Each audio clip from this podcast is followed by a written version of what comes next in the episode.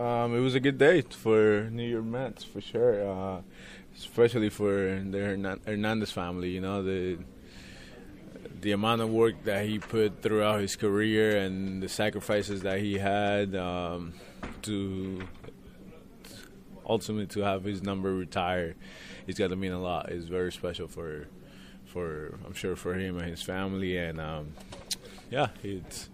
I'm glad he had a lot of people here to to witness that the love and the affection that the Mets fans showed Keith, did you allow yourself at any moment to think, hey, if this team reaches its goals that set out preseason, what what that could mean with the relationship with this team, you and these fans moving forward? Of course, of course. I mean, yeah. I mean, you see, you see, yeah, they he reached the ultimate goal of winning the championship, and and he had many years of um, many years very successful here.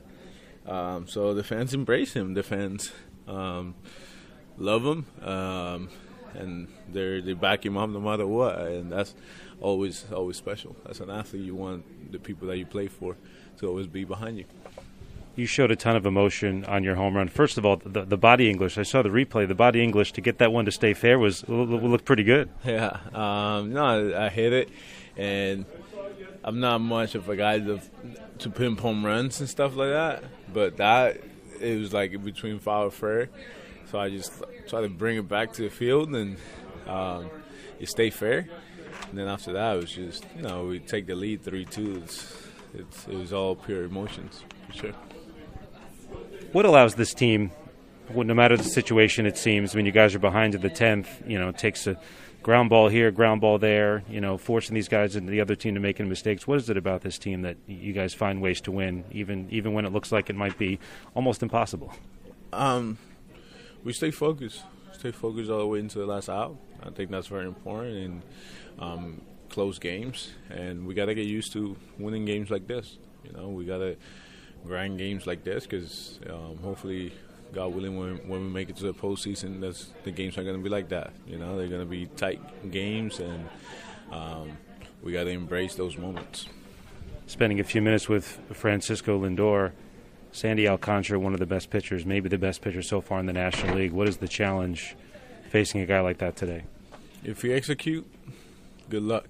If he misses, then um, we should be able to get him.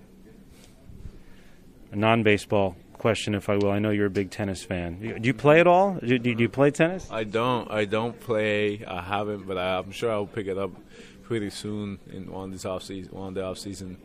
Um, but yeah, I love the sport. I think it's a beautiful sport, and I have so much respect for those, for those guys and girls because they go out there for hours and they go side to side. And me as a shortstop, I can only imagine if I had to chase 200 ground 200 ground balls side to side. Yeah.